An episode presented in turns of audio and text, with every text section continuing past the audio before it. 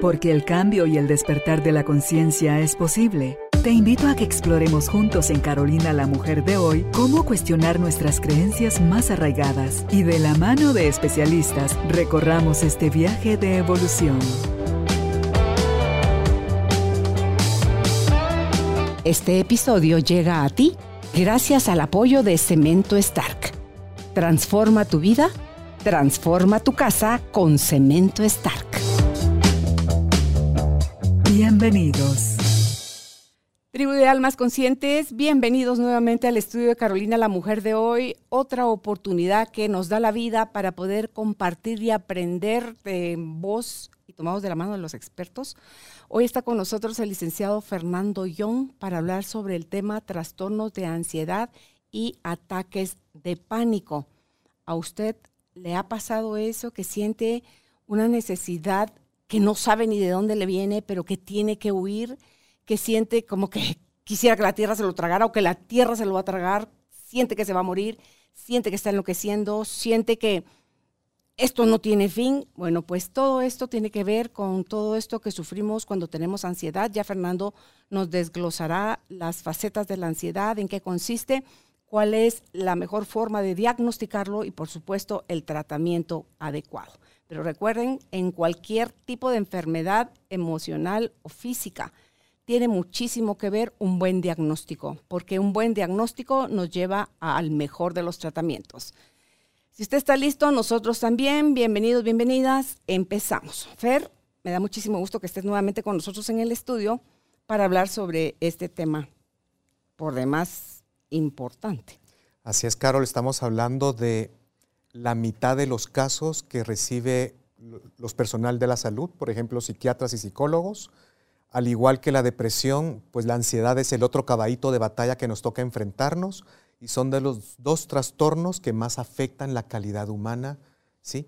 Entonces creo que es algo muy importante y sobre todo, también después de que sobrevivimos a una pandemia, ya tenemos estudios concluyentes de cómo se duplicó los casos de, de ideación suicida, de trastornos de ansiedad y depresión después de, del 2020 y de todos los encierros, de todas las noticias, de toda esa incertidumbre que nos tocó pasar, de que si íbamos a estar enfermos, de cómo lo íbamos a pasar, eh, de si iban a sobrevivir los negocios, si íbamos a mantener el empleo, si alguien iba a sufrir alguna muerte o, condición grave, pues todo eso vino a, juntarse, a unarse esfuerzos y vino a, generar muchos problemas a nivel de salud mental.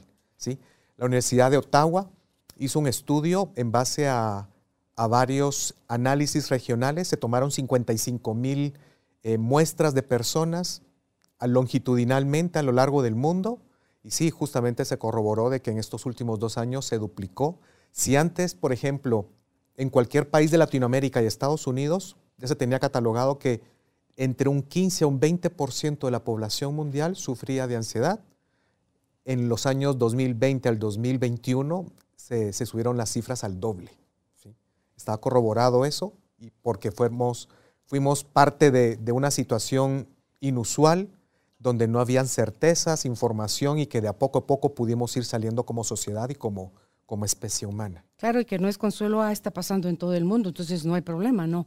Ahí ese estudio que mencionaste, ¿lo hicieron en adultos únicamente? Solamente en adultos. Porque me llama poderosamente la atención qué pasó con los, adolescentes y los niños. Así es. O sea, por ejemplo, en España sí han hecho estudios acerca de lo que se llama el síndrome de la cueva, de todos esos niños que no quieren salir ni al parque, de esos niños que ya no quieren recibir clases de manera presencial, sino quieren estarse en su casa, ¿no? Y fueron ahí ahora ya condiciones de, de fobia social y no solamente de la fobia social típicamente conocida que vamos a hablar en su momento, que se llama trastorno de ansiedad por, por en el fondo es por miedo al rechazo, por miedo a la crítica, a ser avergonzados, pero ahora ese miedo social es el miedo a contagiarme, ¿sí? que está ahora vinculado al trastorno de ansiedad por enfermedad que antes se llamaba hipocondriasis. Entonces hay diferentes facetas de lo que es la, la ansiedad que vale la pena ir procesando, integrando, analizando ¿Por qué, Carol? Porque hay muchísima gente que está viviendo la ansiedad, pero no se da cuenta que es un problema. Ya lo hemos normalizado, creemos que es que todas mis tías son así. En mi familia la gente es muy, muy muy preocupada, muy temerosa, pero nos estamos dando cuenta que tal vez sí estamos sufriendo de un trastorno de ansiedad que es bastante común. Estamos hablando de casi un 20% de la población y mucho de esto es subdiagnosticada. ¿Qué significa eso? Que la gente no atiende a un personal especializado de la salud para ver si esto es normal o si es una condición que realmente ya me está afectando a mis condiciones de vida. Claro, el, problema creo yo, Fer, es que todo lo normalizamos. A mí, licenciado, pero a mí eso me pasa desde que soy chiquita. Y yo tomo melatonina o me tomo mi Valium. Sí, ya puedo dormir tranquilo. Pero resulta que ni eso me está haciendo ahora. Entonces ahí es donde está la situación. Entonces, ¿qué es la ansiedad, Fer? ¿Cómo lo define eh, la psicología, la medicina? Básicamente ansiedad es, viene del latín que significa aflicción y solo desde la aflicción ya podemos entender ahí que su base es el miedo. La ansiedad es un sentimiento de malestar donde prima la, la aprensión, el nerviosismo, la inquietud, la incertidumbre. Decimos que la ansiedad es el miedo de los si hubiera, ¿sí? y si hubiera pasado tal cosa, y si pudiera suceder tal situación, porque siempre nos estamos lanzando hacia el futuro, a la proyección de que algo malo puede pasar. ¿sí? Hay lo que se llama la ansiedad anticipatoria. ¿sí? Creemos de que puede haber una amenaza y a veces, por supuesto, que esa amenaza puede ser real, ¿sí?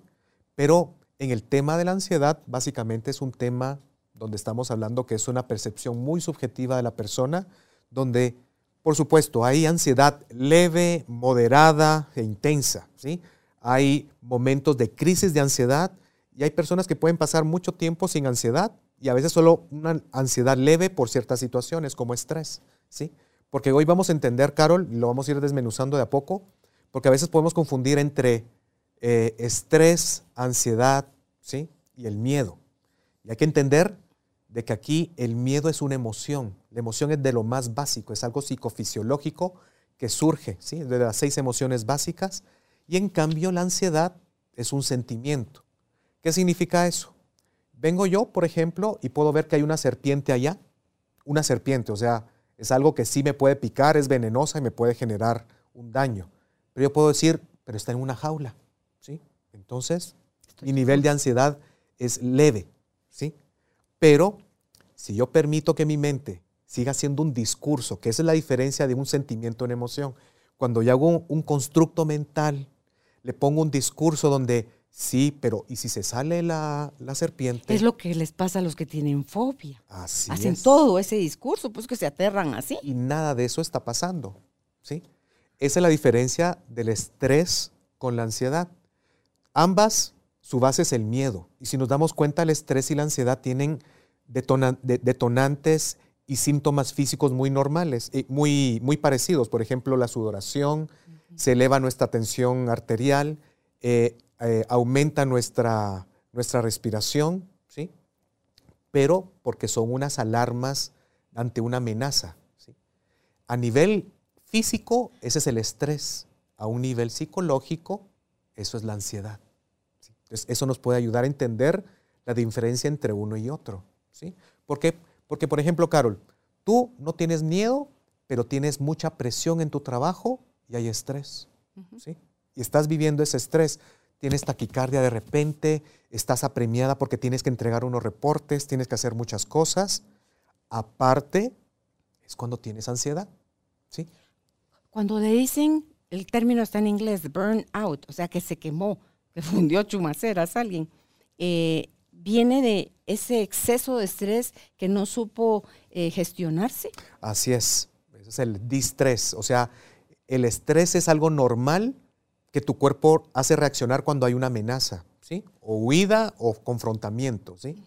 Pero ¿qué pasa cuando el estrés, que no estamos habituados a eso, es crónico y se mantiene ese nivel de tensión durante cinco o seis meses, pues tu sistema nervioso viene, va, a percibir un gran desgaste y no va a funcionar bien.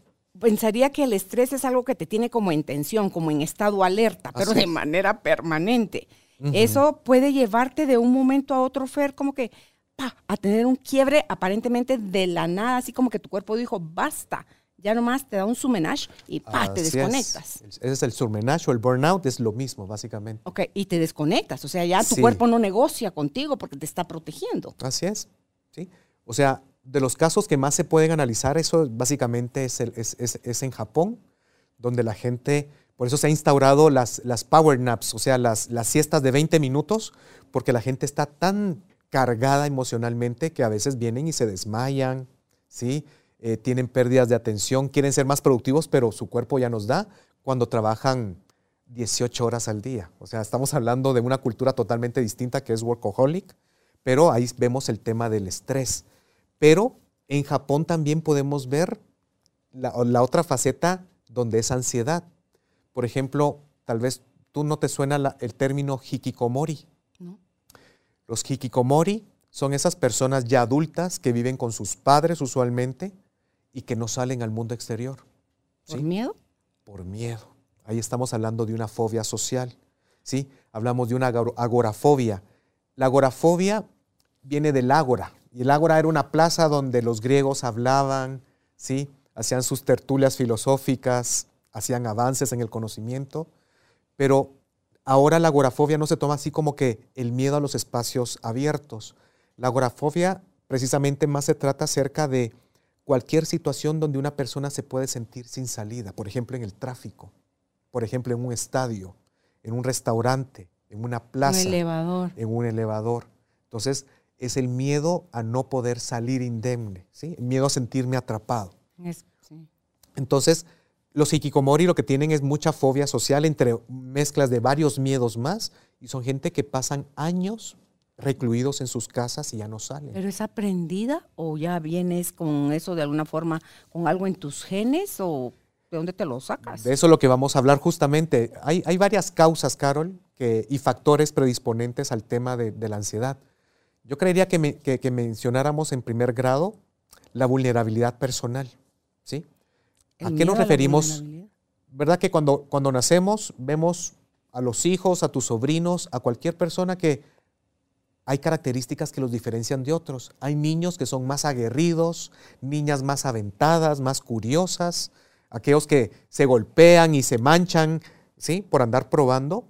Y hay otros niños y niñas que son más recatados, más temerosos, más observadores, mejor no meto el piecito porque me voy a quemar, ¿sí? Entonces, desde ahí vamos viendo esas diferencias y hay personalidades más temerosas que otras. Desde ahí empieza. Aparte, el segundo factor sería los condicionamientos vicarios. ¿A qué nos referimos con eso? A todo lo que tú observas, a todo lo que tú escuchas, a todo lo que tú te vas permeando de tu alrededor, de las costumbres de tu casa, de la cultura que hay.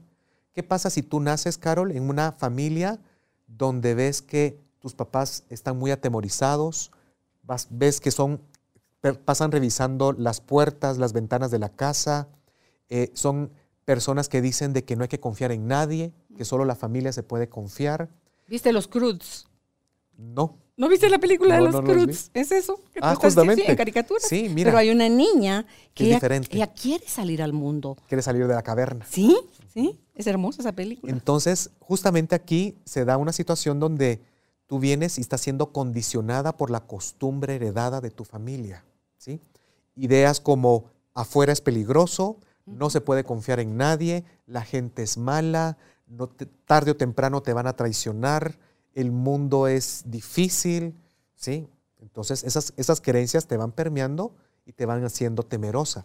Además, si tienes una mamá aprensiva, que no te deja ir a excursiones, que no te deja dormir en una casa afuera, que no te da permisos para que salgas con los niños, incluso si no te permitieron subirte en una bicicleta porque te vas a caer y esa sobreprotección te empieza a inutilizar y te genera esos miedos porque necesitas de tu mami para enfrentarte al mundo.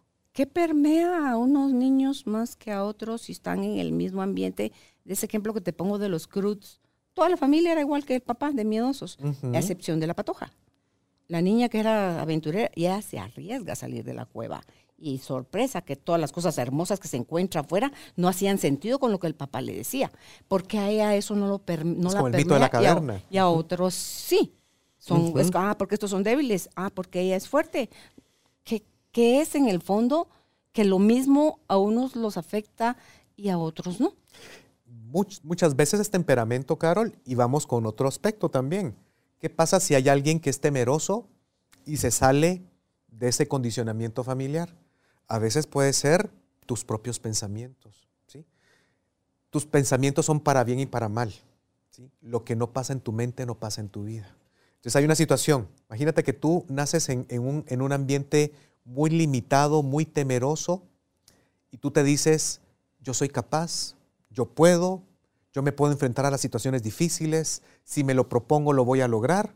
¿Y qué crees? Eso viene y te está empoderando y te fuerza y te lleva a tener más logros y más desafíos. Pero en cambio, imagínate incluso tal vez en tu familia no está pasando nada, eran papás aventureros, métete a karate, a, fútbol, a lo que tú quieras. Todo pero, pero tú eras la niña muy temerosa que, ¿y si me pasa algo malo? Y si tú eras la que venías alimentando todo este diálogo interno negativo, para bien o para mal, nuestros pensamientos son los que van a influir muchísimo en el tema de la ansiedad. Carol, básicamente, si tenemos insomnio, como el 20% de la población de cada país que nos está escuchando, el 20% de la gente está tomando somníferos, está tomando melatonina, que creen que, al final de cuentas es casi que lo mismo, pero al final no está ayudando a la arquitectura del sueño restaurador. Básicamente, toda la gente que tiene insomnio, que, por ejemplo, en la mayoría de los casos, de aquella gente que no puede mantener el sueño, que se despierta a las 2, 3 de la mañana, de trasfondo ahí hay ansiedad. De ley hay ansiedad. Todo lo que hemos visto, mis 20 años en terapia de clínica, lo hemos visto a la gente y empezamos a trabajar el sueño. ¿Por qué? Porque nos damos cuenta que también es otro predisponente para generar ansiedad la gente que no duerme bien, la gente que empieza a tener estrés oxidativo todos los días porque no tiene la etapa completa cuatro y quinta del sueño restaurador, empieza a tener muchos betamiloides, toxinas tóxicas, perdón, toxinas y, proteínas tóxicas. Todo eso está mermando tu hipotálamo, tu amígdala cerebral, todos tus neurotransmisores y tal vez tú tienes tu vida resuelta, tienes tu dinero en el banco, tienes una familia feliz, y de repente se estás empezando a tener ansiedad. Porque otras de las causas, como decimos, es el insomnio por, ese, por todo ese, toda esta degradación a nivel del sistema nervioso, por la oxidación de no, de no tener un sueño restaurador, pero también, Carol, pueden haber otras causas a nivel físicas que no hay que pasar desapercibidas. Por ejemplo, problemas de insuficiencia cardíaca, todas esas personas que tienen arritmias pueden generar, ya sea que tienen síntomas parecidos a un ataque de ansiedad, que son las arritmias, pero también pueden generar eso, ya trastornos a nivel emocional, que son eh, los ataques de pánico.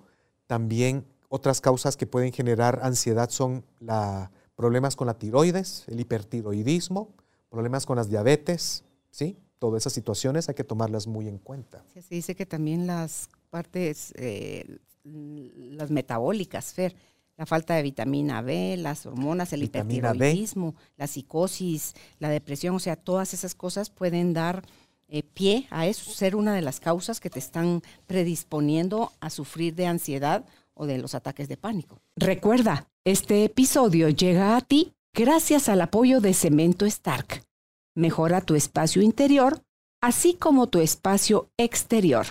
Remodela tu hogar con Cemento Stark. Así es. Entonces, como te digo, es un tema complejo y por eso es importante desde hacer un buen diagnóstico, como tú lo mencionabas al inicio del programa, de tener todas las variables y ver qué está pasando desde, como te digo, yo desde la primera sesión estoy viendo cómo están durmiendo las personas, qué eventos catastróficos han sucedido anteriormente, analizar también si han habido duelos, ¿sí? duelos abiertos, incluso duelos acumulados, porque no es lo mismo que se te haya muerto alguien a que te hayan muerto ya dos o tres familiares, más el duelo de cerrar una oficina, un negocio, un trabajo. La correlación de eventos, Fer, cuando, ay, tengo seis meses, licenciado, de no dormir bien.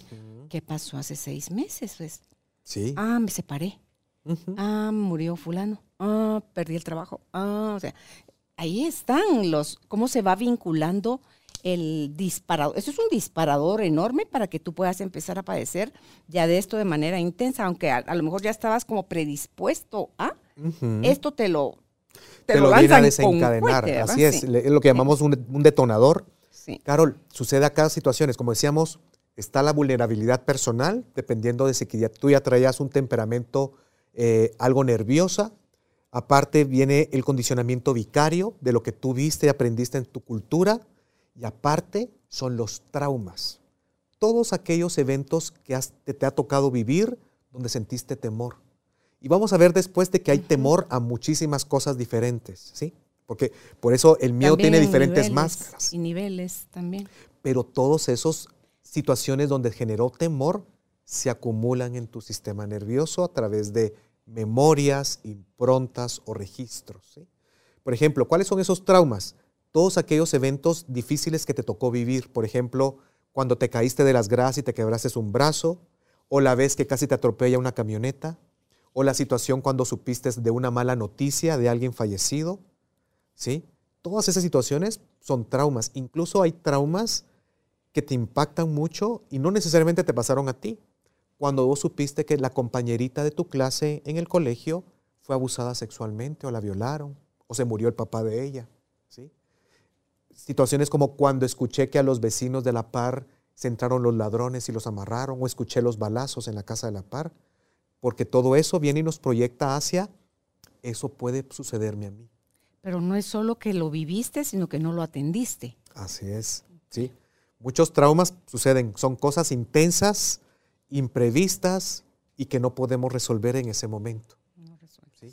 Todo esas situaciones se van acumulando y entonces viene y por eso le llamamos trauma a cualquier evento o situación que a ti te impactó de manera negativa. ¿sí? hay diferentes niveles de traumas. Ahí los vamos a ir hablando. Por ejemplo, cuando hablemos del síndrome de estrés postraumático, estamos hablando de un trauma agudo ahí. ¿Por qué? Porque es un evento que lo estoy repitiendo constantemente en mi mente. A través de lo contando. Los, los, famosos flashbacks, ¿sí? Se me viene continuamente el momento de, que me estrellé yo con ese otro auto, o el momento donde me están violando, o el momento donde está explotando esa granada, ¿sí? A la, cerca, de mí, cerca de mí. Esos momentos los estoy repitiendo constantemente, estoy muy vigilante. Ahí nos damos cuenta de los niveles diferentes de ansiedad. Y aparte, por ejemplo, el trastorno de ansiedad generalizada, que es esa ansiedad que tal vez no es aguda, pero está constante a lo largo del tiempo. Al igual que cuando hablemos en el próximo programa, Caro, sobre la depresión, está esa depresión mayor, intensa y profunda, y está otra, otra depresión que es la distimia, que es una depresión a baja escala donde no disfrutas con nada, estás desganada, estás abatida, pero tampoco con esa tristeza que viene y te tiene tirada en cama, pero está a lo largo del tiempo. Igual aquí se da con, el tema de la ansiedad generalizada. Pero también hay ansiedad generalizada donde tienes picos, donde tienes crisis de ansiedad. ¿sí? O sea, es un tema que hay que analizarlo de una manera muy, muy personal porque hay, como te dije, diferentes máscaras para todo, para todo lo que significa el miedo. Claro, y la cosa es que la, la mente, si tú lo estás metiendo, como, como dijiste, lo que no pasa en tu mente no pasa en tu vida.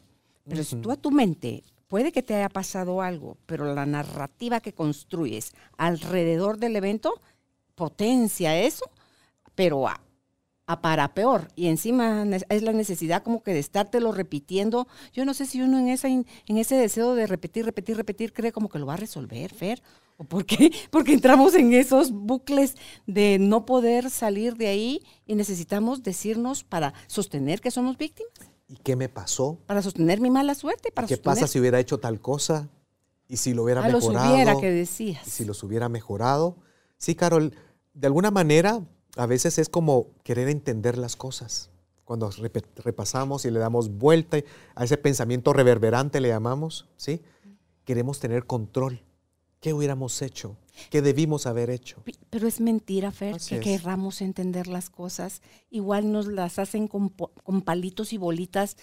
Más claro, explicado no puede ser, pero no lo aceptas porque no es lo mismo entender que aceptar, porque de aceptar es a donde no queremos llegar. Porque entonces tengo que salir de ese estado y cambiar, dejar mi estado de víctima, dejar mi dolor, dejar mi historia, dejar mi teatro, dejar lo que sea que tengo que dejar y pasar a algo, a algo más. Por eso es importante lo que decís así, Carol, de ser efectivos. Cuando hay ansiedad, Son tres pasos. Número uno, admitir. Que te estoy mal. Está pasando estos síntomas. ¿sí? Número dos es aceptar. Ok, sí tengo ansiedad. Y número tres, ojo, no es controlar, aprendamos a gestionar esto. Porque primero acepto, ok, sí tengo miedo, me siento vulnerable, me siento impotente ante esto, creo que tal vez necesito ayuda, es algo difícil, no es cualquier cosa. Mm. Ese es un punto importante para que esto cambie.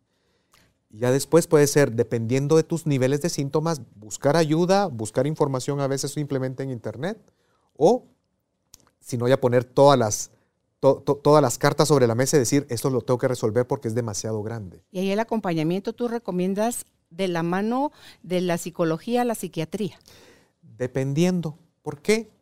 Gracias por, por esta acotación, Carol. No siempre cuando hay temas de ansiedad es necesario la medicación, ¿sí? ¿Por qué? Porque muchos dirán, ah, es que a mí me dieron la benzodiazepina y en ese mismo día yo ya estaba tranquilo. Sí, pero una benzodiazepina lo que va a hacer es que va a calmar tus neuronas, tus neurotransmisores, tu sistema nervioso, pero no está resolviendo la impronta, la grabación o el trauma que me está generando este temor. Pero si estoy más baja, o sea, menos acelerada, tengo más chance que en terapia pueda yo accesar más la verdadera información para desinstalar. Pero por ejemplo, por eso te digo, hay unos casos que la gran mayoría de los casos que yo veo, con las personas podemos empezar a trabajar la ansiedad y nunca tuvieron que tomar ningún tipo de, de medicamentos, ¿verdad? Ni inhibidores selectivos de la recaptación de serotonina o tampoco tuvieron que tomar benzodiazepinas, sino que fue la terapia, resolvimos los miedos, quitamos traumas, creencias y sensaciones y de repente, ¿qué crees? Ya pudieron retomar su vida. Hay casos donde ya hubo un duelo, rompimos con la pareja, me están echando del trabajo. Y se acumularon varias cosas, esa gente si viene y está tal vez en crisis aguda de, ansiedad, ahí sí necesitamos la ayuda de, de, un especialista, de un médico psiquiatra que medique, pero a corto plazo, de trabajar de tres a cuatro meses máximo usualmente. Tú me decías fuera de la grabación que hay eventos mixtos. Y ahorita se me ocurre pensar, si tú eres bipolar, ¿tienes tendencia como que más fácil a, caer en estos ataques de pánico o de ansiedad? Pues no necesariamente es usual. Lo que sí, por, por, ejemplo, sí, una persona que es ya diagnosticada bien por un psiquiatra, un neurólogo, a través de que es eh, una persona con trastorno bipolar, más es orientado al tema de, la depresión más que, a la, más que la ansiedad. O sea, es que de por sí todos estamos bien sujetos al tema de la ansiedad en algún momento de nuestra vida, Carol. ¿sí? ¿Por qué? Porque el temor, el miedo, es una emoción básica. Y en algún momento todos tenemos temor. Por ejemplo, en toda Latinoamérica, incluso en Estados Unidos, que no hay que idealizarlo de que hay la seguridad campante, pues en Nueva York te pueden asaltar, en la ciudad de Los Ángeles, en cualquier ciudad de Estados Unidos te pueden asaltar, puedes tener un accidente, todos estamos supeditados a algún momento de ansiedad, ¿sí? Pero la situación es que lo que sí nos estamos dando cuenta es que nuestro estilo de vida, nuestra desconexión con nuestra propia naturaleza, nuestros malos hábitos, sí están llevando con el paso de los tiempos a que se vaya incrementando la población que sí está sufriendo ansiedad. Ese es el problema, Carol. una de las cosas que yo te, digo algo, mira, ansiedad, alteración sistema nervioso. Una de las cosas que, que tal vez no le ponemos atención y que nos afecta mucho en ciertos niveles de nuestro estrés, ¿sabes cuál es? Polución electromagnética. Estamos llenos de aparatos, recibiendo mensajes, antenas, ¿sí? Y no nos damos cuenta cómo está nuestro sistema nervioso. Yo por eso siempre recomiendo a la gente y les funciona muy bien. Y está comprobado que se relaja. Incluso en Japón te venden baños de bosque. Cuando nosotros en, aquí en Latinoamérica tenemos tanta naturaleza, pues te van a dar un paseíto, te sacan de tu jungla de cemento y te van a dar un paseíto por tus bosques ahí. Cuando aquí tenemos la naturaleza por todos lados.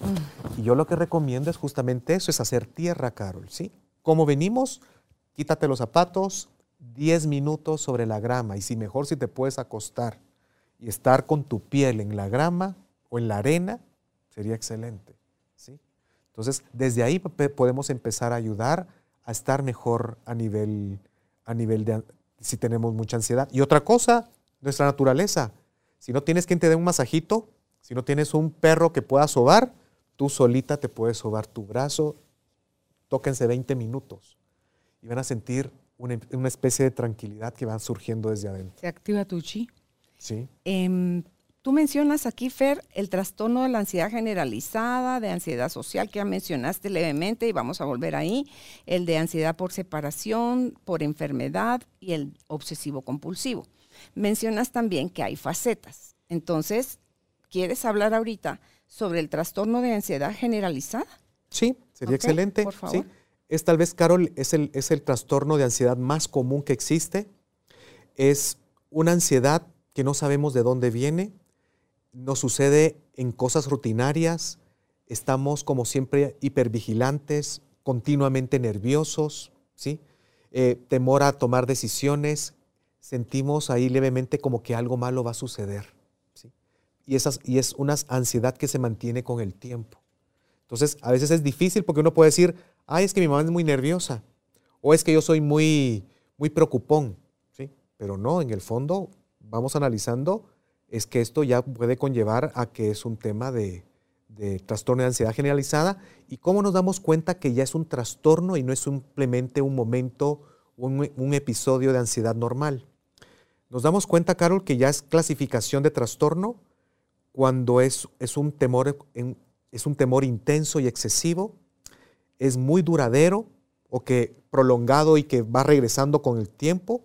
Y también sobre todo un punto básico acá es cuando nos damos cuenta que ya es un trastorno de ansiedad en cualquier tipo de índole, es cuando viene y va mermando tus capacidades de tener una vida cotidiana normal.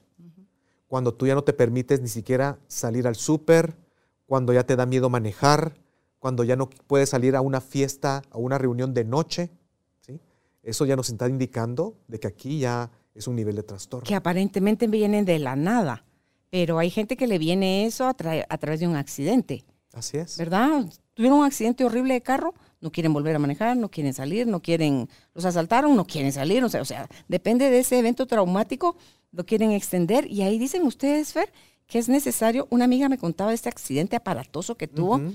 Iba con su bebé y la empleada, su niñito de tres años, y ella corría mucho en carretera y eh, todos los que veían el carro decían los tripulantes se mataron, pero no, no murió ninguno.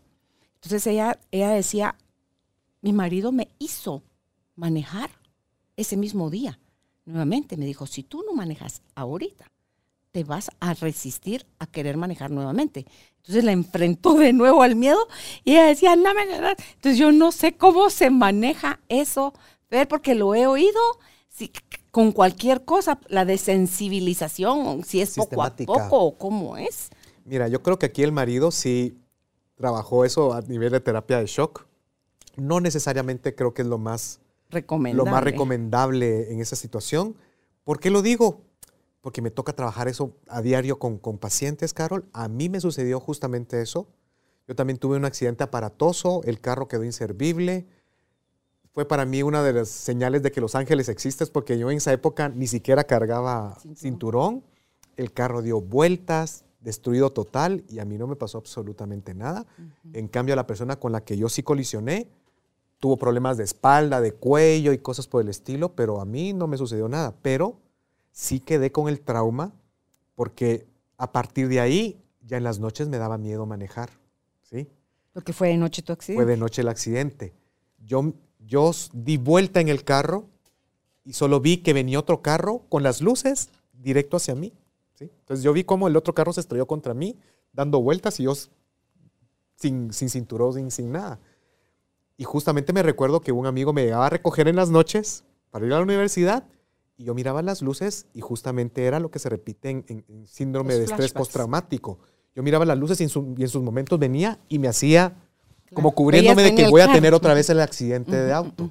Y Yo creo que te conté también esa situación. Aquí lo hemos hablado también en, en otros programas, donde yo me forcé, Carol, a empezar a manejar en la penumbra.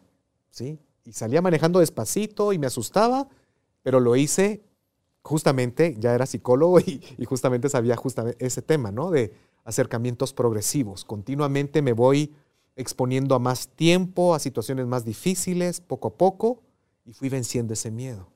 ¿sí? Lo otro es de shock. El otro sí lo trajo en el momento y de shock y la obligó. Y qué bueno, no sí. te puede poner eso peor, Fer. Pero no. Ahora, Si eso- estás eso- mal eso- Eso es lo que voy. Ajá, justamente. Yo he visto casos así donde les hacen eso y a pesar de eso el miedo continúa. Claro. ¿sí? Por ejemplo, Carol, Te paralizas. por ejemplo, es muy famoso a nivel de, estoy hablando así, de terapia psicológica tradicional y normal. ¿sí? Por supuesto, yo también manejo todo lo que es la- el tema de la terapia cognitiva conductual. La terapia cognitiva conductual nos ayuda a entender cómo venimos y reaccionamos a través de nuestro esquema de pensamientos, de nuestros paradigmas, de nuestro sistema de valores, ¿sí? y cómo a veces venimos y caemos en pensamientos irracionales. Y la terapia cognitiva eh, conductual nos ayuda a cómo cuestionarlos, bloquearlos, ¿sí? solventarlos. Pero una cosa que yo me di cuenta hace años, Carol, es que yo trabajaba con eso y la gente me podía decir que su ansiedad antes estaba en 10, pero bajaba a 7, a 6 y de aquí no bajaba. Entonces, y seguíamos probando con todas las técnicas a nivel mental. Ah, ¿Y qué crees? Paraba. Gracias a Dios, pues la vida nos lleva por otros rumbos y empezamos a descubrir de que la psicología no solamente es mente, también es cuerpo. Y que también estamos hablando de un sistema integrado, ¿sí? Donde es un todo y nuestro ser también está afectado a un nivel energético por diferentes eventos. Todas las situaciones que nos han pasado en nuestra vida están grabadas en nuestro ser. Entonces, poco a poco yo fui, Carol, viendo a, a- a conocer más técnicas diferentes, donde podíamos preguntarle al cuerpo si habían traumas o ciertas creencias vigentes, como la kinesiología, y después empezar a trabajar con técnicas psicológicas y energéticas que sí trabajan los traumas, que es MDR, Seymour Matrix, AIT, Theta Healing. E incluso te puedo decir, yo lo que he visto es que las constelaciones familiares también sanan traumas. A través de eso ya pudimos ver que, bueno, la ansiedad antes era un 10, ahora está en un 2. Y es un 2 es normal para poder sobrevivir. ¿sí? Ya no nos quedamos en un 6 o 7 cuando solo queríamos bloquear los pensamientos y desvirtuarlos, descontextualizarlos, ¿sí? Pero lo que nos dimos cuenta es, yo lo que sugiero a todos los terapeutas y a toda la gente que está recibiendo un tratamiento es, trabajense de una manera más profunda e integral, donde no solamente es la mente, no solamente son las creencias. Hay traumas guardados en ustedes que no nos permiten que la sanación sea aún mucho más profunda. Pero hay memorias celulares desde que estamos en el vientre de nuestra madre, pues. Entonces dice uno, ay Dios santo, no es solo lo que me impactó ya en el- después del momento en que nací, eh, no. Si me trataron de abortar, Claro, es desde que estamos Si en no el vientre de deseada. mamá. ¿sí? Sí. ¿Verdad? Entonces, entonces, desde ahí tenemos que empezar a ver muchísimas cosas. Cuando hablamos de trastorno de ansiedad generalizada, Carol, también quisiera mencionar algo. Ya habíamos hablado de vulnerabilidad personal, de condicionamiento vicario, de traumas, ¿sí? Muchas veces a las personas le preguntamos con la kinesiología, eh, ¿hay, ¿hay alguna otra causa en ti que te puede generar este conflicto? Y sale, no. Ay, Este, con- inversos. este conflicto viene del lado de mi mamá y sale que sí, o sale que no, o sale del lado de mi papá. Entonces ahí vamos viendo de que a veces hay miedos. Por ejemplo, no hace mucho trabajé con una persona que, tiene que tenía insomnio, tenía. Y, y me contaba, pues mire, no pasó nada. Y pudimos ver que a través de, que, de la kinesiología que venía del lado de la mamá y que venía un conflicto del terremoto del año 76 Ya había nacido. Él ya había nacido, ¿sí? Pero él ni se acuerda ni nada, justamente, ¿verdad? Para él no fue un trauma, pero el trauma se lo trasladó la mamá, ¿sí? Él después yo lo referí con alguien, consteló todo eso, a partir de la constelación, esa persona ya duerme. Porque hay una situación, Carol, uno puede decir, estaba trabajando con otra persona, por ejemplo, que esta persona tuvo un trauma y a partir de ahí ya no pudo dormir y a las 2, 3 de la mañana se tenía que despertar. No habían ruidos ni nada, 2, 3 de la mañana se despertaba. Ok, la situación del trauma ya se había resuelto, ya no había ningún problema. Y es, por ejemplo, que ustedes tuvieron algún pleito en la empresa y que los van a despedir. A ver, se resolvió, ya no me van a despedir. O tuve un problema legal. A ver, ya desestimieron la demanda, ya no va a haber problema legal. Pero ustedes se dan cuenta que pasan los meses y se siguen despertando a las 2, 3, 4 de la mañana. ¿Sí? sigue vigente un trauma. Hay una impronta, hay una memoria que todavía sigue vigente. Ya no hay peligro, pero te dice a la mente, tenés que estar preparado para lo peor. Algo malo puede suceder. Y por eso estás con el sueño muy liviano. Para esos casos, mira Carol, en una sesión podemos quitar ese trauma, las creencias que van ahí eh, unidas a eso, y instalamos creencias de ese evento ya pasó, ese tema ya se resolvió.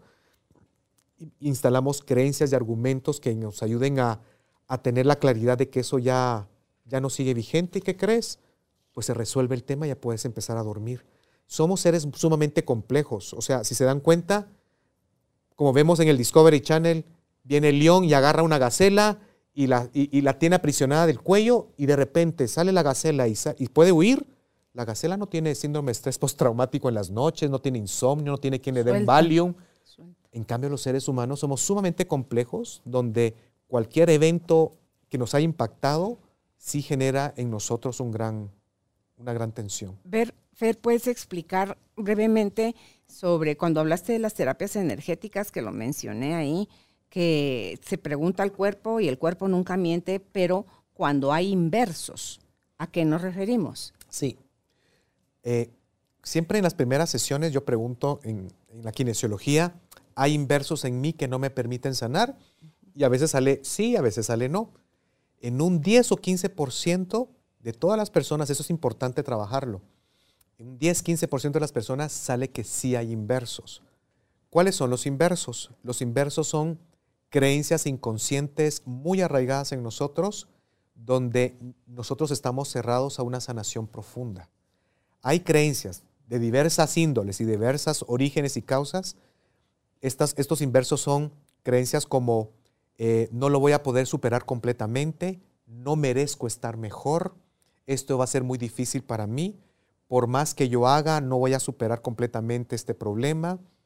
Y son varias creencias de este tipo, de que las tenemos que desinstalar porque a veces podemos trabajar todo lo que querramos, pero si están instalados los inversos, y hay gente, Carol, que llama la atención porque dicen, mire, yo vengo acá, me hice mis dos meses de espera para entrar a la lista de pacientes, quiero sanar, y cuando vemos, sale que hay inversos.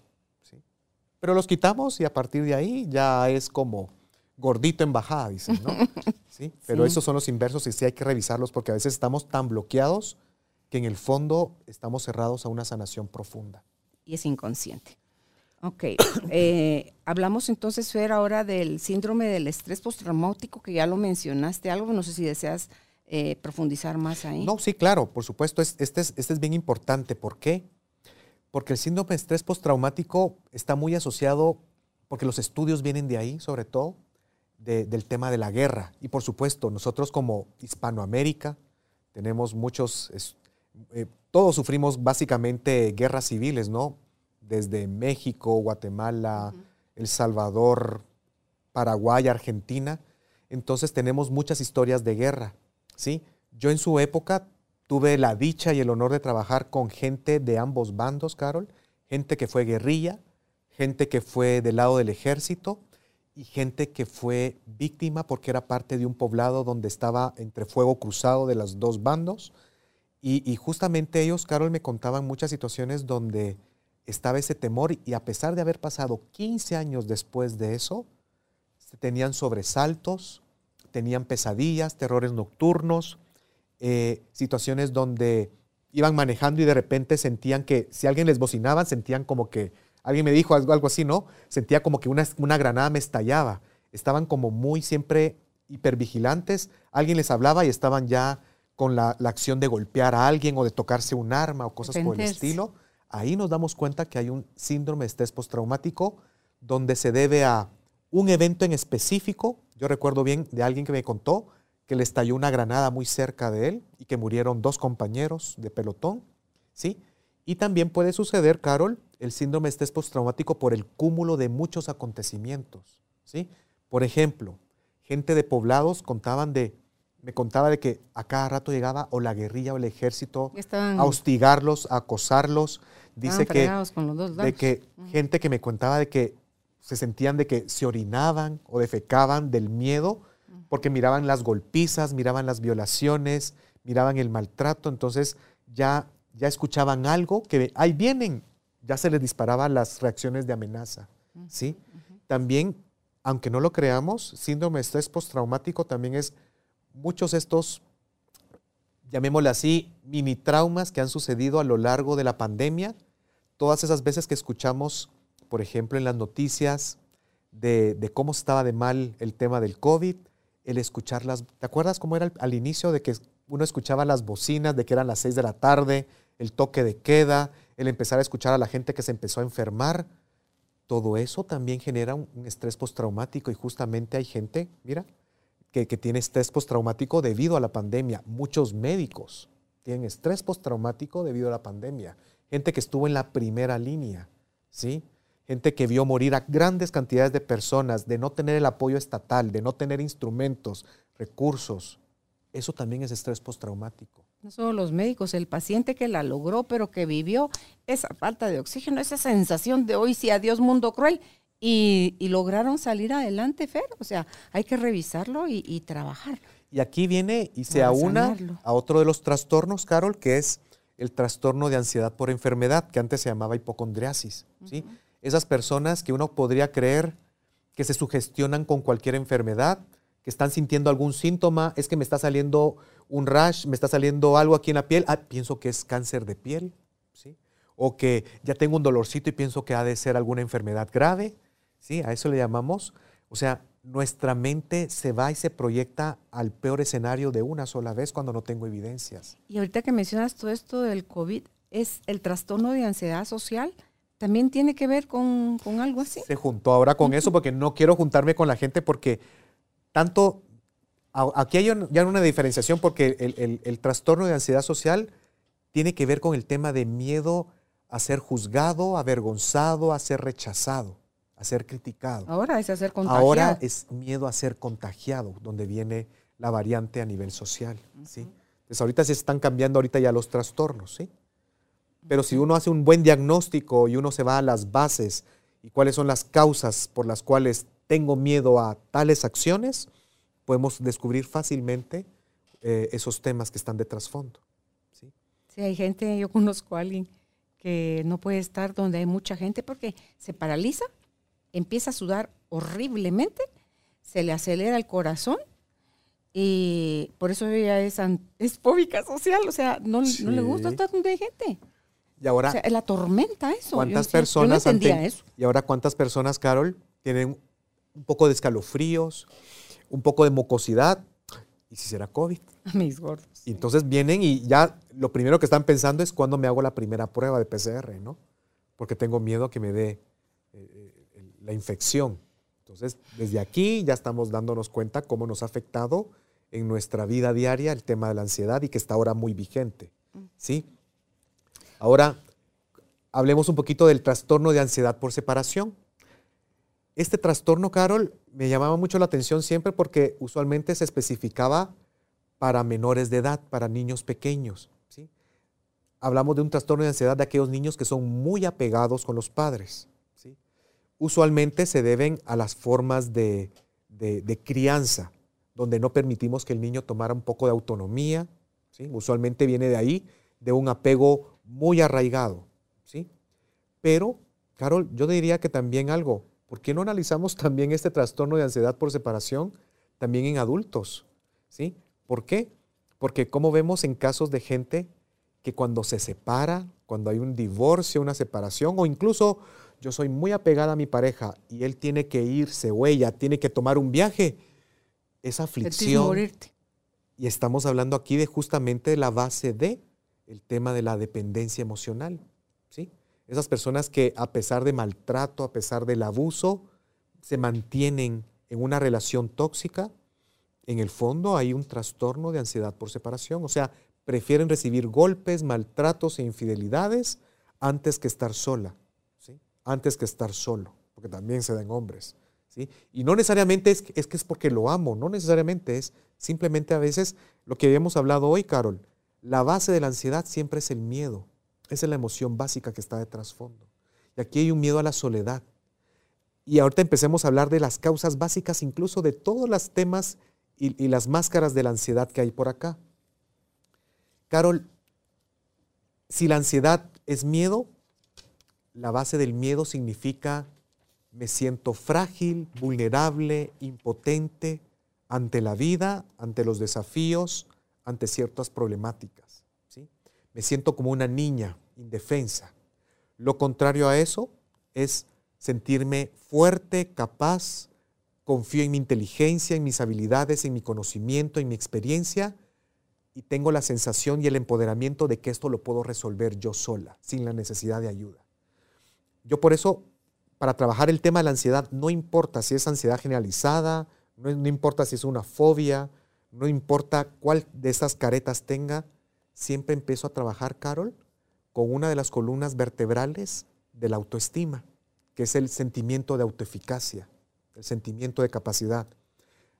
Pueden buscar un programa de Carolina, la mujer de hoy, que hicimos hace unos años, que se llama El miedo al fracaso. Ahí integramos en una hora y media todos los pormenores de ese miedo, ¿sí? Todas esas sensaciones de inseguridad. Esa es la base de tu miedo, Carol, sentirnos incapaces. Ya podemos resolver eso, ya podemos sanar esos traumas, eventos y condicionantes que nos marcaron.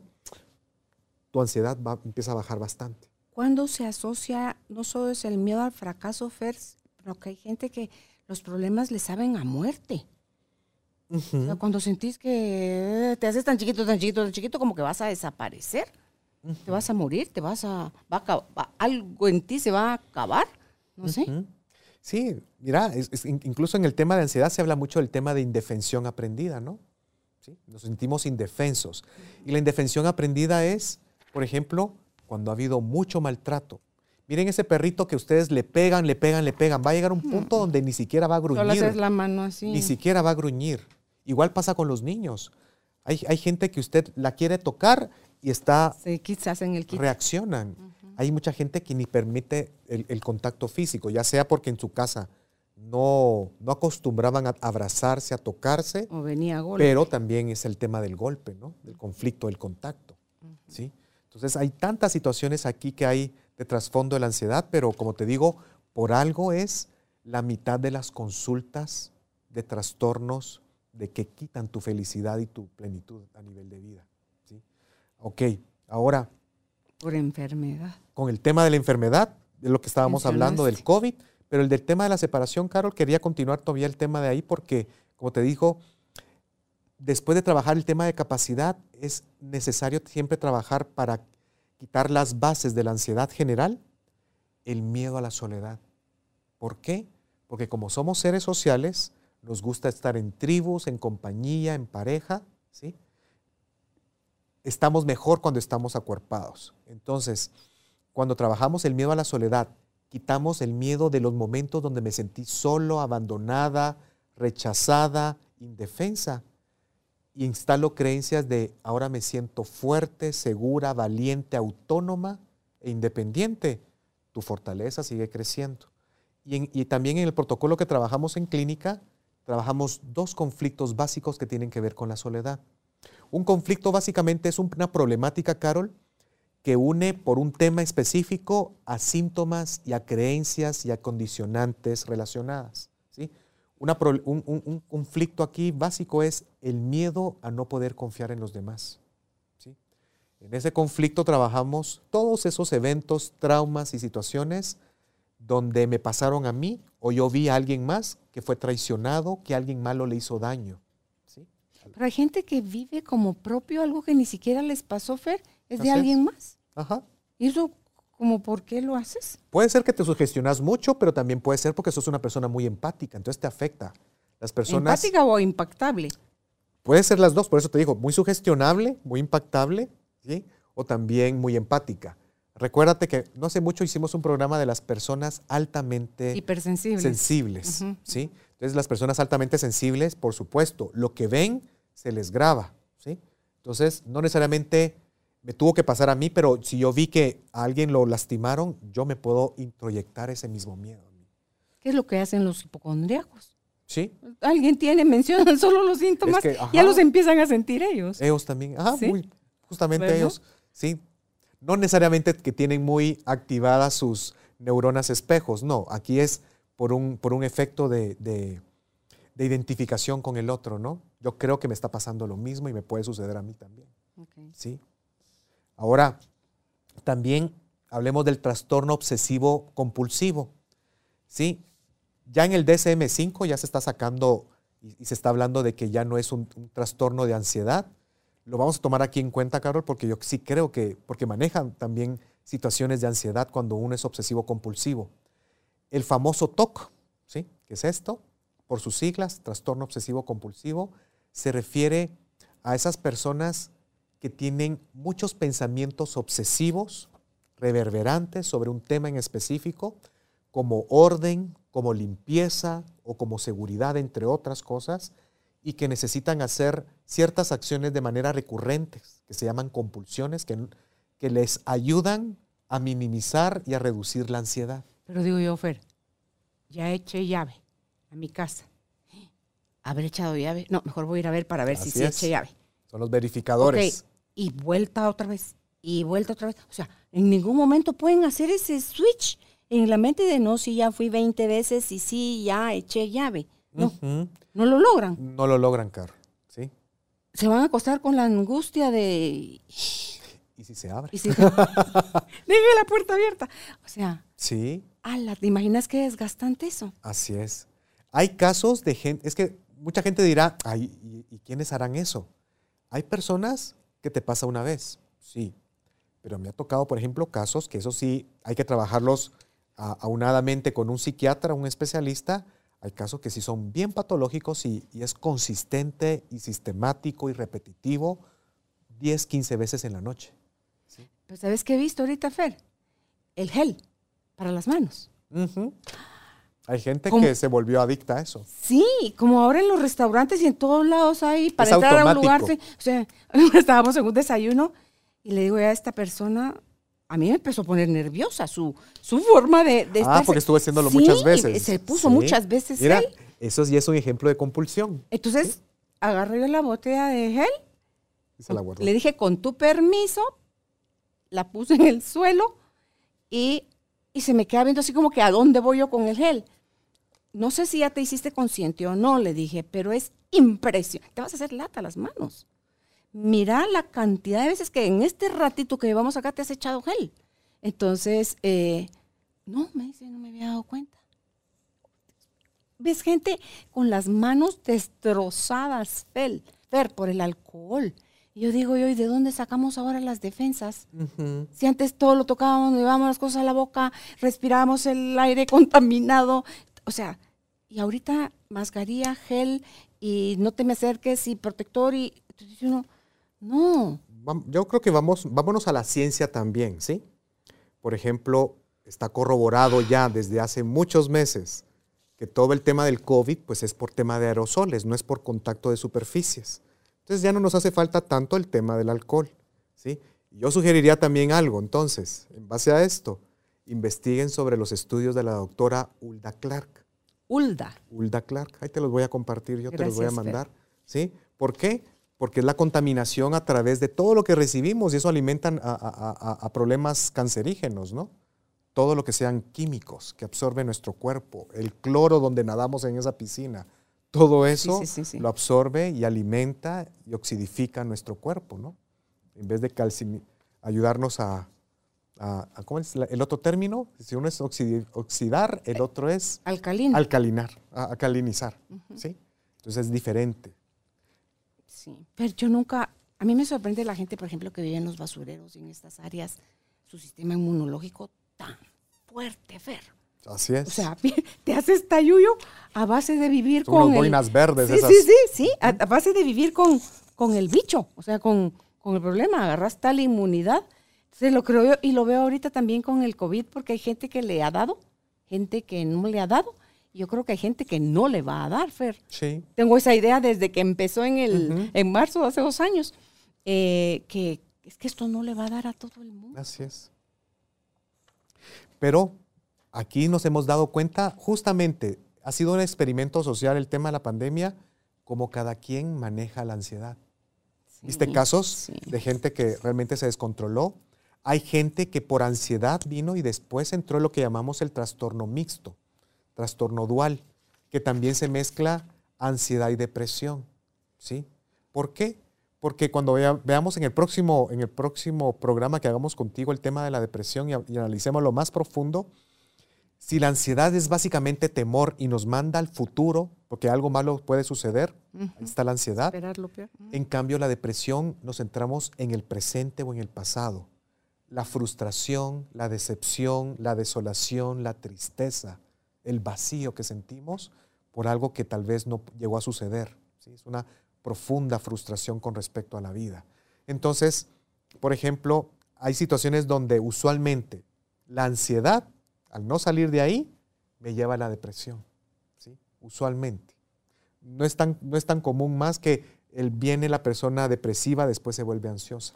Lo usual es que de la depresión nos pasamos a la, a la de la ansiedad nos pasamos a la depresión. Que es otro polo, pues está polarizado la cosa. Y por eso es que hay incluso medicamentos que se llaman duales, que trabajan tanto para la, para la depresión como la ansiedad. Incluso, por ejemplo, yo no soy psiquiatra, yo no puedo medicar, ¿sí? Pero de lo que sé y lo que me han contado muchos pacientes, la mejor medicación que les ha funcionado, por ejemplo, es cuando les recetan eh, los antidepresivos, esos, los del inhibidores selectivos de la recaptación de serotonina. ¿Y pero por qué antidepresivos si yo no estoy en depresión, si lo que yo tengo ansiedad? Y al mismo tiempo le están recetando una benzodiazepina. ¿Por qué? Porque las benzodiazepinas son los llamados ansiolíticos que te van a actuar de manera bastante efectiva tal vez en el mismo día y te calman y te relajan. Y en cambio, el, antidepresivo te va a ayudar porque va a hacer efecto en las próximas 3, 4 semanas. Entonces te calman con la benzodiazepinas, ahí es lo que decimos, Carol, ahí es el buen momento para recibir terapia. Me calmo, ya puedo pensar, ya puedo analizar qué me ha pasado en los últimos 6, 9 meses, qué eventos detonantes han habido y después me quitan la benzodiazepina y ya hizo efecto el, antidepresivo. Sí, ve, porque cuando estamos en crisis, como que en el ojo del huracán, la forma de razonar se, bloquea. O sea, no, no, no is, no entendés, no aceptás, no. Hay desesperación, hay angustia, lo que hemos hablado, ¿sí? Y justamente ahora entremos al, al, tema de trastornos de pánico, ¿sí? O ataques de pánico, Carol, ¿sí? ¿Qué es un ataque de pánico? Por supuesto que hagamos una diferenciación entre ansiedad, miedo y pánico. Cuando hablamos de pánico, hasta la palabrita ya no suena, ¿no? El pánico ya es un miedo exacerbado. Es algo excesivo, es algo sumamente intenso. Los ataques de pánico son episodios repentinos, imprevisibles, donde nos abruma el temor. Eh, hay una sensación de, de algo malo va a pasar de manera inminente, ¿sí? Eh, Pero más intenso que en la ansiedad. Por supuesto. Aquí por eso el, pánico es diferente a la ansiedad. Es decimos, contigo decíamos que sentimos que el tema de la angustia es algo mucho más fuerte, intenso, ¿no? Es una desesperación profunda. Siento que me voy a morir. Ojalá que esto lo escuchen muchos médicos y personal de salud que están en, las emergencias. La gran mayoría de casos que se presentan, y eso me lo dijo también un, amigo cardiólogo, eh, son crisis de ansiedad y ataques de pánico, porque llegan con tremendas arritmias, ¿sí? con una taquicardia terrible, sienten que se les va a salir el corazón, hay una sensación de muerte. ¿sí? Eso es la ansiedad ya exacerbada, eso es un ataque de pánico. ¿sí?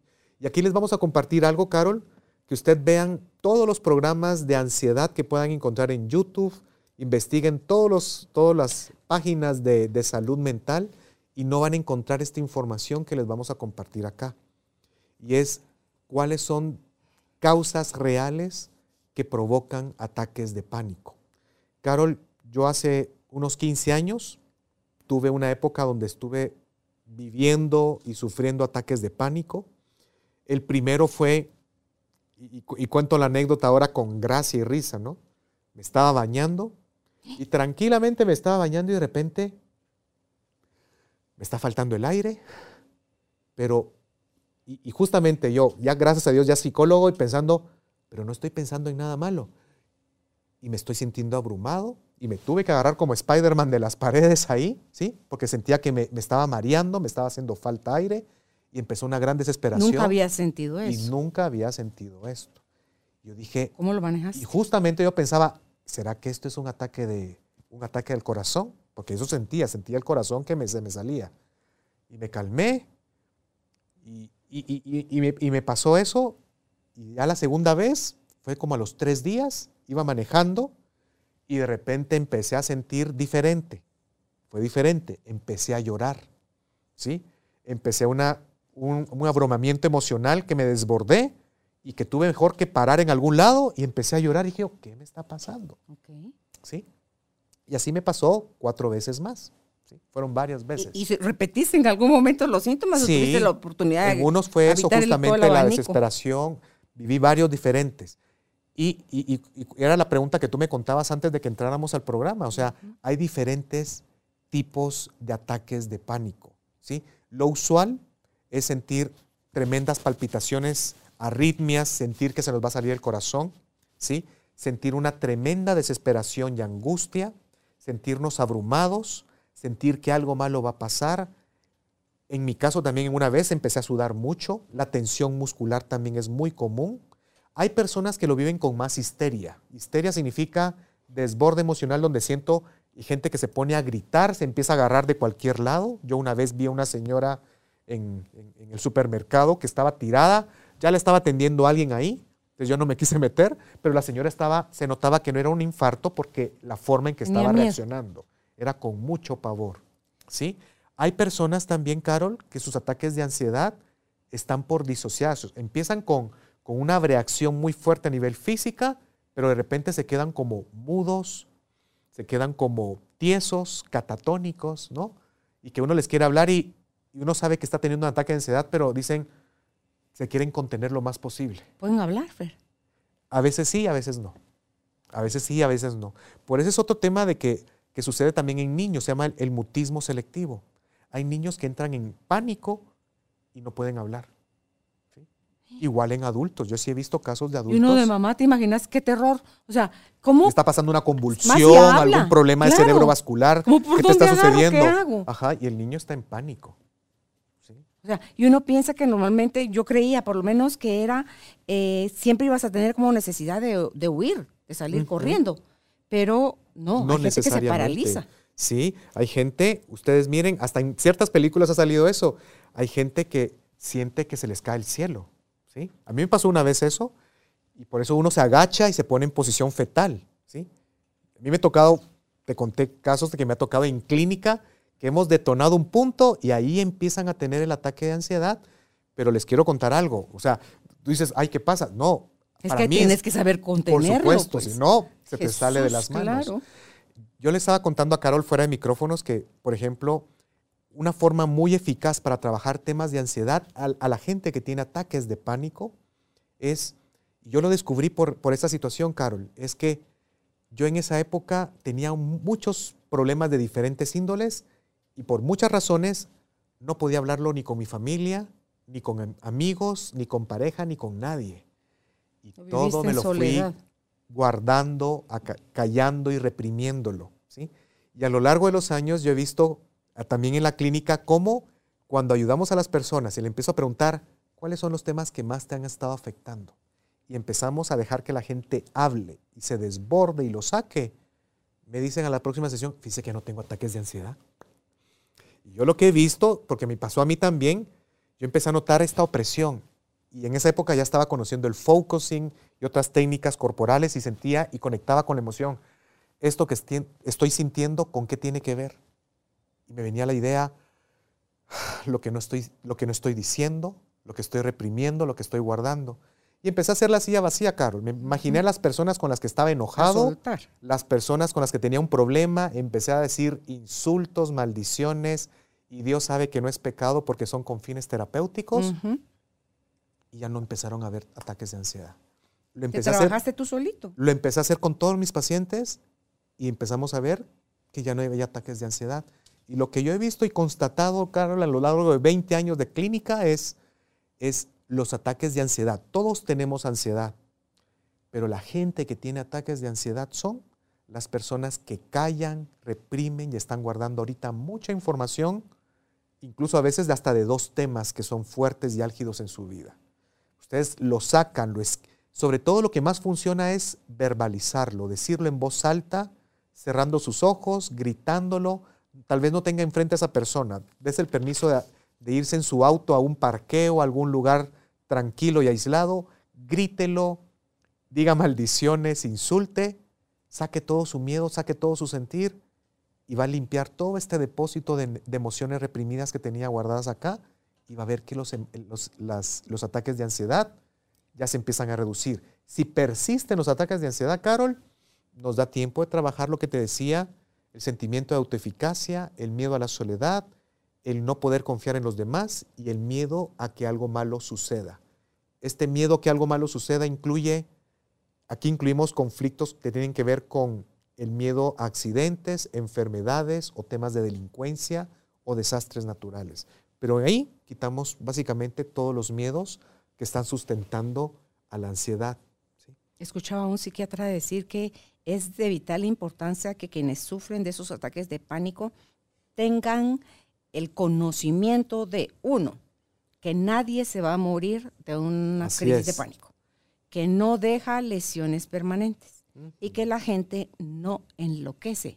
Porque una señora que yo le voy a contar su historia, estábamos en un curso de Simon Matrix, y ella decía que ella en la Vía Lobos abrió la puerta de su carro, ahí le dio el ataque y salió corriendo y dejó ahí el, el carro, porque dice, yo sentía que me estaba volviendo loca. Así es. Y que lo que le estaba pasando no tenía solución. Es querer tener el control y por eso hay que evitar hacer esas acciones, ¿sí? Porque está generando un, ciclo vicioso en este sentido. Una cosa, y muy bien, y gracias Carol, son técnicas específicas para, para ayudar a calmar un, ataque de ansiedad. Básicamente es, número uno, pensar, esto va a pasar. Y decirse, esto simplemente es un ataque de ansiedad. Reconocerlo, estoy teniendo un ataque de ansiedad. Esto es un ataque de ansiedad, ¿sí? Incluso yo les digo a la gente, yo sé que se conoce como trastorno de pánico, pero yo prefiero decir, digan mejor ataque de ansiedad. Y ahí le estamos minimizando el tema del miedo. Porque pánico suena muy grande. Reconozco que es un ataque de ansiedad. Me digo, esto va, a pasar. La respiración aquí es vital, Fer. Básicamente, aquí vamos a alterar lo que es el sistema autónomo, ¿verdad? Entonces, ¿qué sucede? Porque como estamos respirando de manera muy... y estamos hiperventilando, el primer cambio que tenemos que hacer nosotros es inducirlo nosotros a Respirar por la nariz, sostener cuatro segundos y en cuenta de cinco exhalar por la boca. ¿Por qué por la boca? Por supuesto que es famoso el tema de, el tema de la exhalación diafragmática, pero si nos vamos a, a atender a un tema más espiritual, un tema más energético, y nos vamos a las enseñanzas del pranayama, que es la ciencia hindú de la respiración, cuando exhalamos por la boca, ¿qué nos dice el pranayama? sacamos todas las emociones reprimidas que estamos guardando en este tracto. Mm. Y justamente, Carol, yo pongo incluso a la gente, cierre sus ojos, imagínese una luz, sienta la luz adentro y que cuando exhala, imagínese un humo negro por la boca. Y la sensación es el triple. ¿Sí? Es, es el poder de la visualización creativa. En el Tai Chi hay un movimiento que mi profesor, Luis Duarte, enseña entonces cómo, dice, solo visualice, porque idealmente que pudiera hacer uno este ejercicio en un bosque, para tomar de ahí la, energía, ¿verdad? Entonces dice, vamos a tomar la energía, ubíquese donde usted la lleve su mente. Tomamos la energía, como que la tomamos así por la izquierda, y por la derecha, así como en forma de ahí te va, o sea, devolvemos, sacamos de nosotros la energía torada, tóxica, cargada, lo que ya no sirve, el miedo, todo aquello que, te pueda complicar, va para afuera y jalás y va para afuera. Entonces cuando terminamos la clase le digo yo, Luis, cuando hicimos el ejercicio de tomar energía, lo que yo escuché, le dije, fue la palabra Shangri-La. Mm. Entonces le dije, no sé, porque lo único que conozco esa forma es una bebida eh, mineral, es un agua mineral. Pero es... La ciudad mítica. Me dijo, él, Carolina, ese es un lugar, y me pone en el celular, mire estas fotos, me dijo. Tíbet. Ahí estaba yo, de ahí estaba yo, Fer, tomando la energía, porque eso era una cosa hermosa que, que venía hacia mí, entraba, yo la tomaba con gratitud y la soltaba, o sea, le daba también a, a esa parte como a la madre naturaleza, para que reciclara todo aquello que ya no era, ya no iba a estar en mi cuerpo. Mira, Fer, fue un ejercicio increíble. Imagínese dónde estaba tomando usted y tú decís la energía y tú decís que es un lugar. Una ciudad mítica, ¿no? Donde estaba la Hermandad Blanca, es la parte de, que maneja energía, en, creo que es el Tíbet y todo el área de ahí, de Katmandú y todo eso. Ah, mm, yo estuve ahí. Sí. Yo estuve ahí. y eso, ese lugar te lo querés comer con los ojos, Fer. Es así, wow. Cuando fuimos con Álvaro en el 2008, ahí a Katmandú, a Nepal, y la, las montañas wow, esos paisajes, Dios mío, es que venís cargado de todo eso. Ay, qué bonito, mira. Es que como yo eso que no le atino a lo de la historia y la geografía y todo eso. Por eso le digo a Luis, Luis, fíjese que solo fue la palabra Shangri-La. Pero no sé qué onda con él. Me dice, Carolina, ese es un lugar. Sí. Entonces ahora me dice en la siguiente clase, bueno, Carolina, vamos a hacer otra vez el ejercicio de tomar y soltar.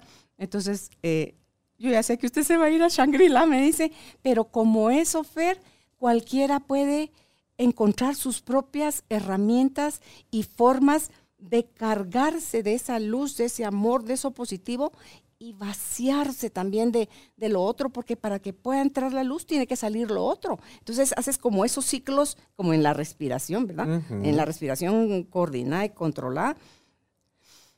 Es como que tomaras el prana, la vida, en la inhalación la sostienes esos segundos y... Ah, porque cuando lo haces y lo haces con gratitud, ay Dios mío, es que la paz en la que se te convierte es espectacular. Una cosa que se estado hablando ahorita últimamente y es bueno que lo, tomemos en cuenta como relevancia es el trabajo con el cuerpo también para el manejo de la ansiedad. La ansiedad se queda, es una energía que se queda grabada en el cuerpo. ¿Y cómo la podemos liberar? Ya hablamos ahorita un poquito de la exhalación por la boca, pero también mucho es el trabajo en el cuerpo. Ya dijimos, hacer tierra, tocar la tierra, acostarnos, caminar descalzos, pero también, por ejemplo, el tema del ejercicio. Por supuesto, si usted viene y le gusta salir a correr, hacer jogging, pero también hay otros ejercicios que nos conectan más con la tierra, como cuáles? Si podemos hacer yoga, ¿sí? Si podemos hacer tai chi, ¿te acuerdas? Solo ciertos movimientos de tai chi ya nos ayudan a calmarnos. Sí, ¿sí? Y hacer, sobre todo, ayudar a que el cuerpo descargue. Es algo bien importante. De todo porque conectas con tu chi, acá en esta parte de acá, de, abajo del ombligo, es eh, y arriba del pubis. Ahí y ahí viene el miedo. Sí, ahí está. el miedo está aquí en el, en el, diafragma, ¿no? Y a esa altura acá atrás, en la, en la, espalda, en la cintura, está la puerta de la vida. Entonces, el, el abrir esas puertas, ver para tomar la energía de la vida, para soltar todo aquello que ya no nos es útil. Y entonces es, bueno, yo les recomiendo las clases de Tai Chi. Quiero entrevistar a, mi, a mi profesor porque es muy bueno y eh, para que la gente tenga acceso, Fer, a ese tipo de herramientas. Si lo buscan en, YouTube, ahí está él, eh, Luis Duarte. Tiene muchísimos videos donde él comparte una serie de ejercicios eh, de manera gratuita para que la gente las pueda eh, aplicar y poder ser parte uno de su sanación. Ahora, Carol, una de las, uno de los ejes más principales para trabajar el tema de la ansiedad y poder sanarla y poder resolverla es el tema de tu pensamiento. O sea, tu diálogo interno, ya sea positivo o sea negativo, va a influir de manera proporcional y directa al, nivel de ansiedad que tú estés viviendo. ¿sí? ¿Por qué? Un pensamiento genera una emoción y una emoción establece un estado de ánimo.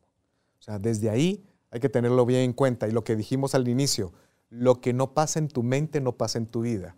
Pero si en tu mente está pasando accidentes, vienen robos, traiciones, problemas, lo más, lo más usual va a ser que tu cuerpo esté en alarma, sienta amenazas, estés tenso, estés nerviosa y eso pues es la base de todo el tema de la ansiedad.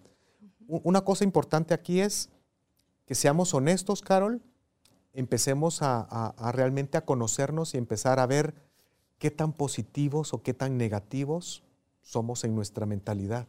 ¿sí? Y a veces hasta nos cuesta pensar de que somos tan negativos, pero sí, ustedes analicen de cuántas cosas malas están hablando alrededor del día, cuánto se quejan ustedes. ¿sí?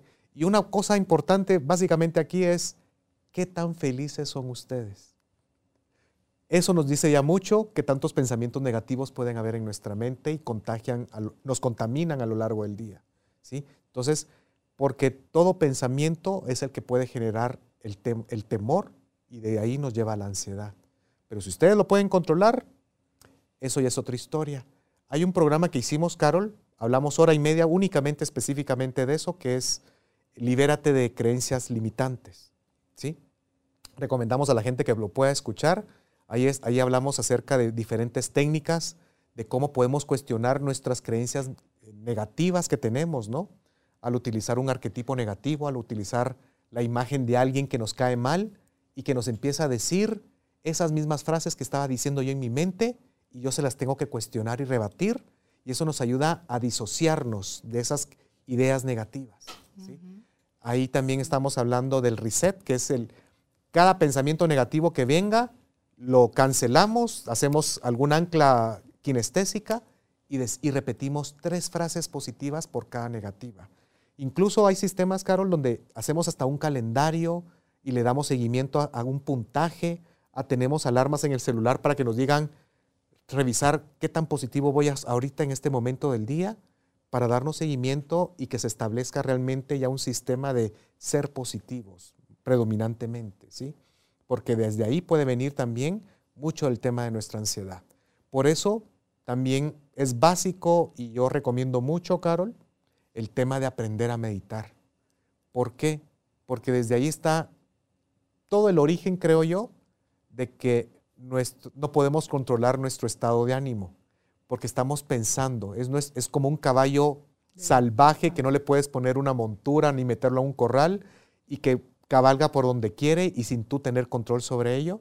Entonces, si tú aprendes a meditar, investiguen sobre el mindfulness, las meditaciones de conciencia plena, que no es invitarlos a meterse a una nueva religión, sino es tener el hábito de unas prácticas mentales donde estamos ayudando a nuestra mente a calmarse, a estar en silencio.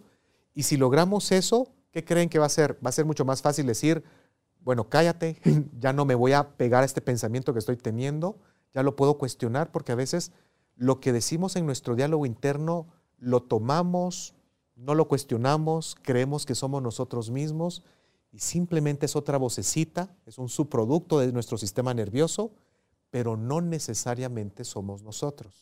Muchos dirán, entonces, ¿quién es la vocecita que está hablando ahí? Solo hagan la prueba hoy, grábense y van a escuchar que la vocecita que ustedes escuchan y la que escuchan en su celular no es la misma. ¿sí? Son dos tonos más agudo lo que ustedes escuchan. ¿sí? Entonces la vocecita no es igual. Entonces, ¿quién realmente es la que está hablando acá? Y pregúntense, ¿todo lo que me he dicho en mi mente siempre ha sido real? Pues no necesariamente. Es, Yo a veces mismo me he mentido, ¿no, Gar? Claro, no es quién, real, quién realmente está hablando a quién realmente estoy viendo ahorita porque estoy teniendo un problema quién escucho acá? Sí, resulta que no sos tú, es mi papá. Ajá, son las ideas de mi madre. sí, o mi mamá, o sea, ese, es, ese, es, el problema, que no lo asociamos y resulta que no es la persona del presente, sino que es alguien más de tu historia, el que está activado, te dispara porque no, no, no somos conscientes de los detonadores, Fer, y entonces cuando vemos ya estamos metidos en medio del huracán. Es muy común cuando trabajamos en clínica, Carol, cuando decimos, bueno, este miedo que estás sintiendo en tales situaciones, ¿con qué tiene que ver? Ah, de que no puedo confiar en nadie. ¿Y qué más? Ah, de que la gente es mala. ¿Y de quiénes eran esos pensamientos? ¿A quién le pertenecen? Ah, nos damos cuenta. Ah, eran de mi papá. Eso me decía mi mamá. Eso siempre decían en la mesa. Entonces nos damos cuenta que son creencias heredadas que vienen ya de, desde mucho antes. ¿sí? Y por supuesto, Carol, que, que son cosas que bastante normales y naturales, pero también queremos hacer realce al tema transgeneracional. Hay traumas que vienen de familia, no es algo que viene a nivel genético. Lo que hemos visto varios terapeutas que acudimos aquí contigo es que trabajamos las constelaciones familiares y vemos que hay traumas sistémicos, ¿sí? Como les digo, yo a veces pregunto a la gente, ¿esta ansiedad tiene que ver con algo mío? Y sale que ya no. Y dice, ¿es algo del sistema? Sale que sí. ¿Es algo del lado de mi papá o del lado de mi mamá? Y por ahí vamos viendo y que cuando constela, el, temor se termina de, Se le entrega a quien corresponde el asunto. Carol, hemos visto, como, como, les contamos hoy en el programa al inicio, trabajé un caso de una persona que tenía, no podía dormir, tenía muchos temores y que ella, esa persona tenía heredado el miedo que tuvo la mamá del terremoto del 4 de febrero del 76. Creo que fue a las 3 de la mañana, 4 de la mañana, ¿no? Y esa persona siempre se levantaba a esa hora, pero era un bebé y no, y no lo tenía consciente. Tal vez la forma en que lo levantaron fue demasiado, no, demasiado el trauma era la mamá. Pero por eso, que la mamá estaba tan Pero él no lo vivió, él no lo vivió, pero era todo el... él no había nacido. Bien, ya había nacido, era bebé, sí, pero él no vivió el trauma, porque no estaba grabado en él.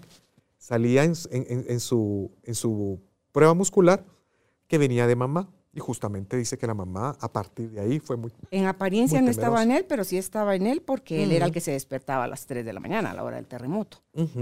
Por ejemplo, he trabajado otro caso, Carol, una persona descendiente de españoles que trabajamos en, la constelación, en su constelación, cuando lo referí, porque yo ya no, ya no me da tiempo a constelar, eh, salía el tema de la guerra civil española. ¿sí? Desde ahí, cuando salieron huyendo su familia de España, trabajamos eso, consteló, ¿y qué crees? Después, cero ansiedad. ¿sí? Es, como, es como un trabajo de arqueología que hay, hay que ir escarbando. Hay cosas tuyas, hay cosas que has creado tú, hay cosas que te las crearon a ti, hay cosas que te las heredaron y hay cosas que vienes y estás tomando del ambiente. Y ahorita que lo dijiste, ¿cuándo escarbar? Cuando eso te está afectando a ti en tu presente. Si no te está afectando, déjalo estar, como un tesoro enterrado. Porque si no te activa, no tiene que ver contigo. Así es. ¿Verdad? Fer, eh, ya por tiempo em, hablamos ya un, si podemos hablar rápidamente, porque aquí tenías tu fobias, paranoia, insomnio pero si pudiéramos hablar sobre las fobias y la paranoia. Llegamos a ti gracias al apoyo de Cemento Stark. Optimiza tu espacio para tu nuevo estilo de vida. Remodela tu hogar con Cemento Stark. Sí, por ejemplo, las fobias es un miedo irracional a algo en específico. Por ejemplo, el miedo a las alturas y sabiendo que no te vas a caer y no hay ningún problema y no hay ninguna razón para tenerlo, pero tú lo tienes, ¿verdad? Por ejemplo, también está ese miedo y que es, es una respuesta evolutiva de adaptación. Por ejemplo, le tenemos miedo a las serpientes, miedo a las ratas, porque sabemos que son animales peligrosos. Pero hay personas que sí tienen un miedo exacerbado donde yo le puedo tener miedo a algo, pero no estoy brincando ni saltando encima del sillón. ¿Sí? Esas fobias hay que analizarlas ahí de más profundo, pero yo lo que he visto, hay muchos, son es un conjunto de temores que, se, que lo eh, eh, simbolizan en ese objeto en específico. Y aparte, la paranoia también es un trastorno donde se vive mucha ansiedad, ¿sí? Porque siento que me están persiguiendo. Hay una gran desconfianza alrededor mío. Siento que hay conspiraciones, situaciones difíciles que están en mi contra. También quería mencionar que el tema de los celos también es un tema donde se vive mucha ansiedad Aquí, ¿cuál es el trastorno de ansiedad que está de trasfondo, Carol? El de separación, ¿sí? el de soledad. Entonces, miedo a perder a mi pareja, miedo a que me engañen, a que ya no esté conmigo. ¿sí? Y muchas de esas situaciones les queremos comentar, por eso es que hay que ponerle mucha atención al tema del dormir bien. Y es que cuando se fractura la arquitectura del sueño, cuando tú amaneces, la primera señal es tú amaneces cansada, a pesar que dormiste supuestamente siete horas. Pero si tú amaneces cansado, no estás restaurando etapa 4 y 5 de sueño. ¿sí? ¿Y qué sucede ahí? Los primeros indicios de eso es falta de atención, errores de juicio, pero ¿qué creen? Celotipia y rasgos de paranoia. También. Algo pasa en nosotros cuando no dormimos bien, que uno dice, ah, es que mi abuelito, mi papá está muy irritable, está muy enojado, pero después lo vemos que sospecha de todo el mundo, del jardinero, de, la, de alguien que me robó dinero o de que mi mujer ya está grande, pero él piensa que la mujer le está engañando o le coquetea al vecino. Uy, cuidado. Sí, uno, yo al principio no creía, Carol, hace unos años, pero cuando empecé a estudiar más sobre la neurofisiología del sueño, nos damos cuenta que afecta muchísimo todas esas áreas de generación de neurotransmisores, de hipocampo, de memoria. Y si quieren oír más profundamente de ese tema, ya tuvimos esa entrevista con Fer sobre el... Dormir bien y el bienestar emocional. ahí lo encuentran en nuestro canal de, YouTube. Pues muchísimas gracias, Fer, por haber venido a desarrollar este tema de esta manera tan, tan amplia. Em, informémonos, busquemos ayuda si encontramos que la necesitamos. Eh, a la fuerza nada, pero el, que la está viviendo y busca ayuda no solo se resuelve a sí mismo, favorece a todo el entorno en el que vive, porque... Hay tensión sí, sí, sí, sí, sí, Entonces, em, yo creo que nuestra salud física y emocional son prioridad y esa es responsabilidad de cada uno de nosotros. Si usted está listo ya para hacer un proceso, está recibiendo nuevos pacientes, ya no. Entendí que ya no. Cada seis meses recibimos pacientes nuevos. O sea que hasta, junio. Sí. Ok. entonces no digo. No, gracias. No digo.